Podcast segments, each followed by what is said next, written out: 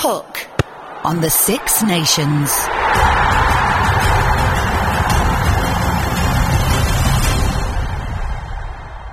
It looks to be crumbling. And it's held at the back there, and the decision from Nigel Owens, well, use it now, and uh, Henshaw on the flat ball, up to within two metres, Ireland pouring in, Conor Murray goes for it himself, oh, gets it in the second move, try given to Conor Murray.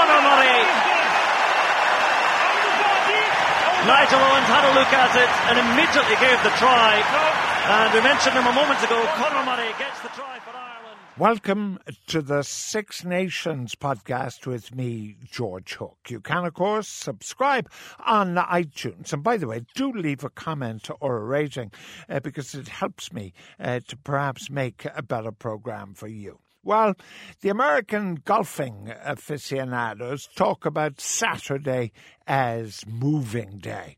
Well, the third week of the Six Nations Championship is moving day because it decides who's still in contention for the championship and who are no hopers. Well, two are now no hopers Italy, as we expected, and France, as perhaps we didn't expect.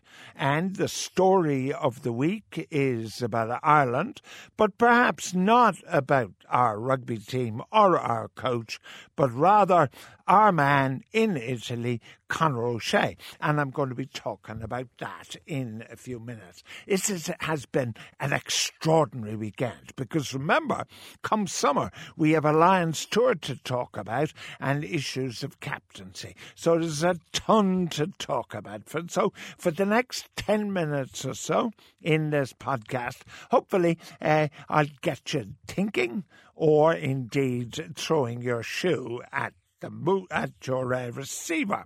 Now, point one, Ireland won. They beat France. I was bitterly disappointed. Disappointed, you say? Yes, disappointed in France. I did the French team that had done so well at Twickenham, the French team that had beaten Scotland in Paris, was not the French team we saw in Dublin. It was strangely. Uh, you know, supine almost. When they started, they started to, to uh, play the ball wide. They also, I thought the scrum half started brilliantly, uh, and Lopez and himself started taking control, and I thought they're going to give us a game. And then suddenly they slipped into their shell. Now, the pro Irish amongst you may well say, well, that's because Ireland started to play very well. Yes, of course, we did but also France allowed us to play well. Really interesting in the first five minutes, and I think it's noticed by all our opponents. All our opponents know that we can be taken wide out. The Scots took us wide out. Don't forget. Uh, the errors made by Ireland defenders, which allowed Hogg score those tries. France looked at it slightly different. Remember how many times Camille Lopez actually kicked the ball to the wing because he knew that's where the space was. Now, that will not have been missed by the Welsh and English coaches. Both teams, interestingly, very strong on the wings both teams, interestingly, very strong with attacking fullbacks. So therefore, I think in the next two games, our opponents, with with people like North and Cuthbert and Neil and others, they are going to attack us out wide. Brown, for instance, from the back for England, uh, is going to be used a lot. But I'm getting ahead of myself. What happened at the weekend? Well, Ireland did really well because they've got the best halfback combination in the championship. And I honestly think, and it seems harsh on Paddy Jackson, but with Paddy Jackson, we might not have won. I thought Sexton was magnificent. And inside him, Murray, and, and, and I was on television when Murray uh, was just a kid, and we talked about taking him to the World Cup, uh, even though at that point he hadn't even played for Ireland. Uh, Murray has fulfilled all his, his early promise. So we were brilliant at halfback. And what we also were brilliant at which has something to do with England when I talk about them later, with wonderful leadership. We had really strong, aggressive leadership from Johnny Sexton. And uh, if you knew Johnny Sexton's grandfather, you'd probably know Johnny Sexton because his grandfather, John Nestor, uh, was a golf international and was a really tough competitor. And the grandson is hewn off the same block as the grandfather. Murray inside is now an extraordinary threat to defences. By creating that threat, he allows more space for for uh, Johnny Sexton. Unlike, for instance, Peter Stringer and Ron O'Gara. The defenders knew that Stringer's inability to break, or he rarely broke, meant they could concentrate on O'Gara. Now, the plus side was, of course, Stringer's pass was so good that it gave O'Gara space. So there were pluses and minuses. But if we talk Murray Sexton, we've got a fabulous halfback combination. So we won. All right, great. What did we not do? We did not get a bonus point when we should have done. France were there, in my view, for the taking, but te- Joe Schmidt's teams tend not to be try scoring teams because Schmidt's coaching policy is based so much on not taking risk or not making an error that by definition it becomes less of an attacking unit. The bonus point for the first time in 150 years, the Six Nations will, in my view, be decided on a bonus point. And if we go to Twickenham and actually beat England, it is conceivable, in my view, that we might not win the championship because we won't have enough bonus points. Because I don't think we'll score four tries against Wales. I don't think we'll score four tries against England. Therefore, uh, that is the downside, in my view, of what happened on Saturday. And what it's doing is it's turning Henshaw, particularly as a bash up the middle centre. And he is clearly a lot, lot better than that. So, uh, looking back, great performance. Uh, Carney's hurt. Uh, but the good news is that uh, Jared Payne may be back if Carney is hurt. If that happens, that again is a positive. It gives us a new attacking uh, strength from the back, which we have lacked substantially and which we haven't seen since the South African tour. Carney again, I thought, uh, displayed some of the the defensive fallibility that is uh, shown in the previous games. Overall, an outstanding performance by Ireland, a bad performance by France. Why are France so bad, I ask myself?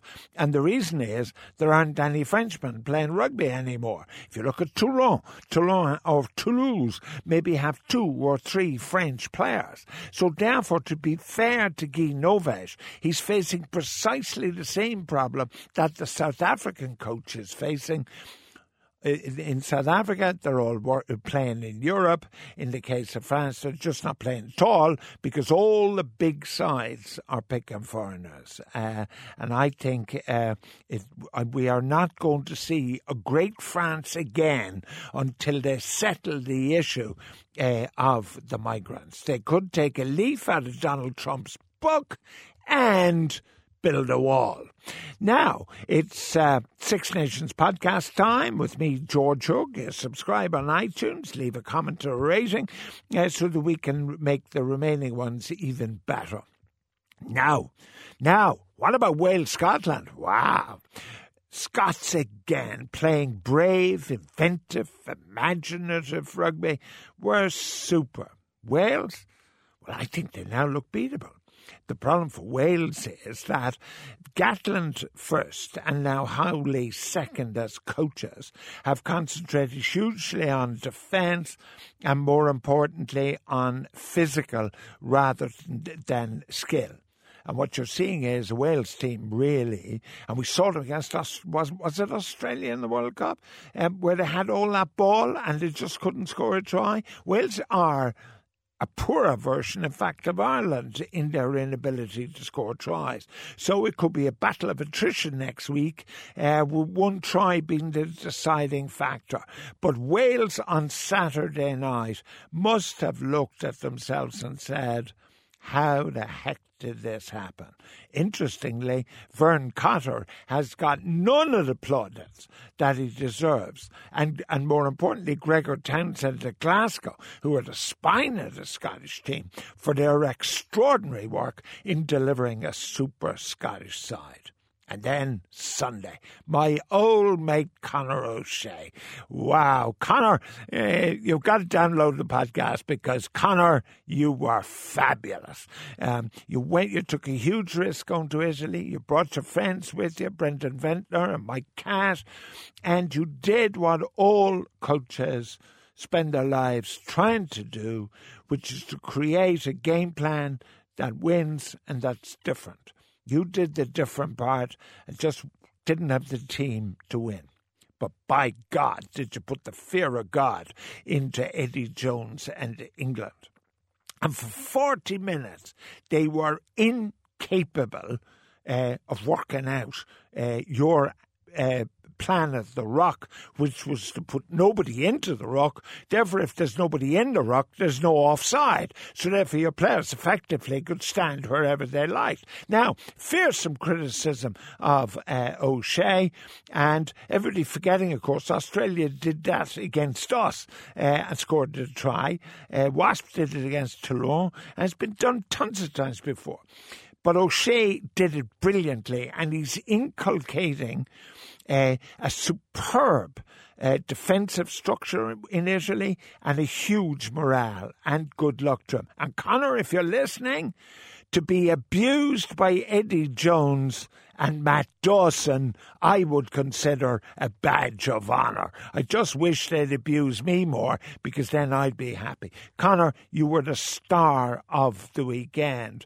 And the other thing that has happened this weekend is England were rudderless. Captained by the idiot had Hooker Hartley. Hartley, you, are not going to go bankrupt overestimating Hartley's intellectual capability. The guy's dumb. All he can do is kick or punch people. And he's not a captain. So they had nobody on the pitch to work it out.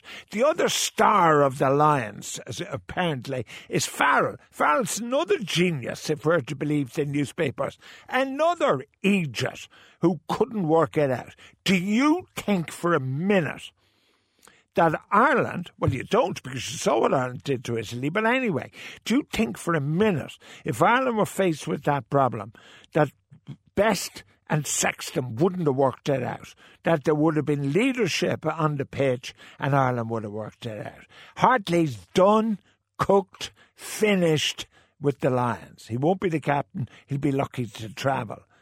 And Farrell's performance now, in my view, leaves the way open for Sexton as he deserves to be the Lions starter. Why might that not happen?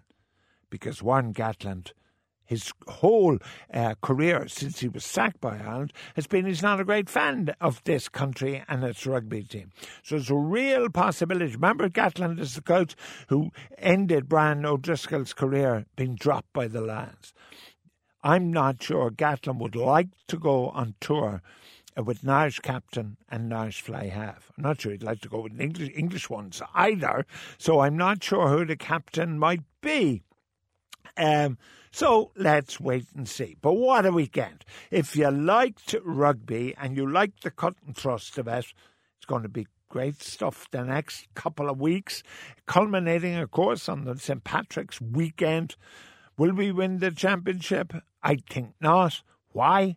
We won't have enough bonus points. So, subscribe on iTunes to the Six Nations podcast with George Hook. Don't forget your comments.